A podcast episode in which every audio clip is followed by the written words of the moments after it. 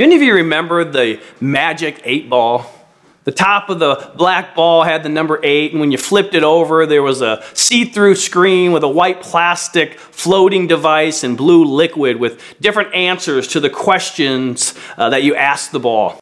Uh, some of the answers were It is certain, you may rely on it, ask again, don't count on it, or very doubtful. Now, as kids, we'd ask questions for fun and see what the magic eight ball would say. Of course, it was just a toy, and so it was just for fun. But have you ever wished there really was a ball that told you the future? That you could know for certain you, you were making the right decision and, and you would know it would turn out. Well, the problem is that we wouldn't learn how to walk by faith, not by sight, if we somehow had a ball like that.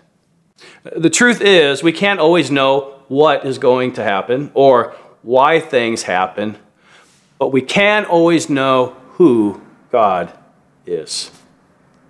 In verse 2 of 1 Peter 1, we see all three parts of the Trinity at work in our salvation and our sanctification.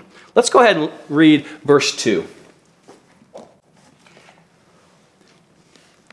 It says, according to the foreknowledge of God the Father, in the sanctification of the Spirit, for obedience to Jesus Christ, and for sprinkling with his blood, may grace and peace be multiplied to you.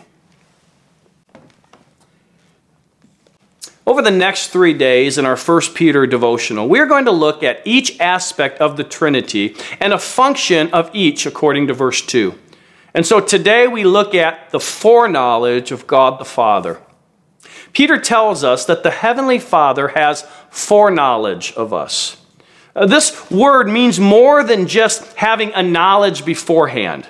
Uh, the Greek word for foreknowledge, New Testament was written in Greek, it carries the idea of God knowing us personally, loving us before we were even born. You see, God isn't limited by time and space as we are. I mean, try to wrap your mind around that. Before we were even a thought in our parents' minds, God had already loved us. My finite mind can't grasp how that is even possible. But you know what? The older I get, the more I'm okay with the mysteries of God. There's always a, a, comfort in knowing that He is so beyond me, so much greater than me. But what's sad is that things like foreknowledge and election that we see in verse 1 they become theological debates, and we fail to remember why God ultimately gave us these mysterious truths. Not for debate, but for comfort. To remind us that God is all knowing and all loving, and He's got, as we used to sing as kids, the whole world in His hands. We don't need a magic eight ball. We don't need to know how the surgery will turn out, or how or when the pandemic will end, or whether uh, we'll get the job or not get the job, or if the relationship will work out or not work out. What we need to know is God. We don't need to know everything about God. We just need to know God. A.W. Tozer, in his book, The Knowledge of the Holy, wrote the following What comes into our minds when we think about God is the most important thing about us. And what I want to encourage you with today is that we have a God that foreknew us.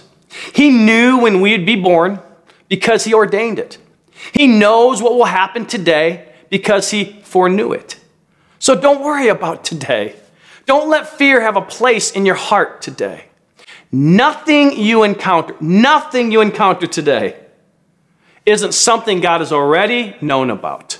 We don't need a little black eight ball. We just need God today. Let's pray. Father God, I pray for those that are watching this or listening to this, whatever they may be going through. I don't want to minimize the pain and the hurts and the, the things that cause the stress, Father, but also, Father, may we be reminded that you foreknew us even before we were born. You, you are sovereign, you are over all things. And so may we walk in confidence and, and security today, Father, that you are a God that has the whole world in your hands. Give us that childlike faith today, I pray. In Jesus' name, amen.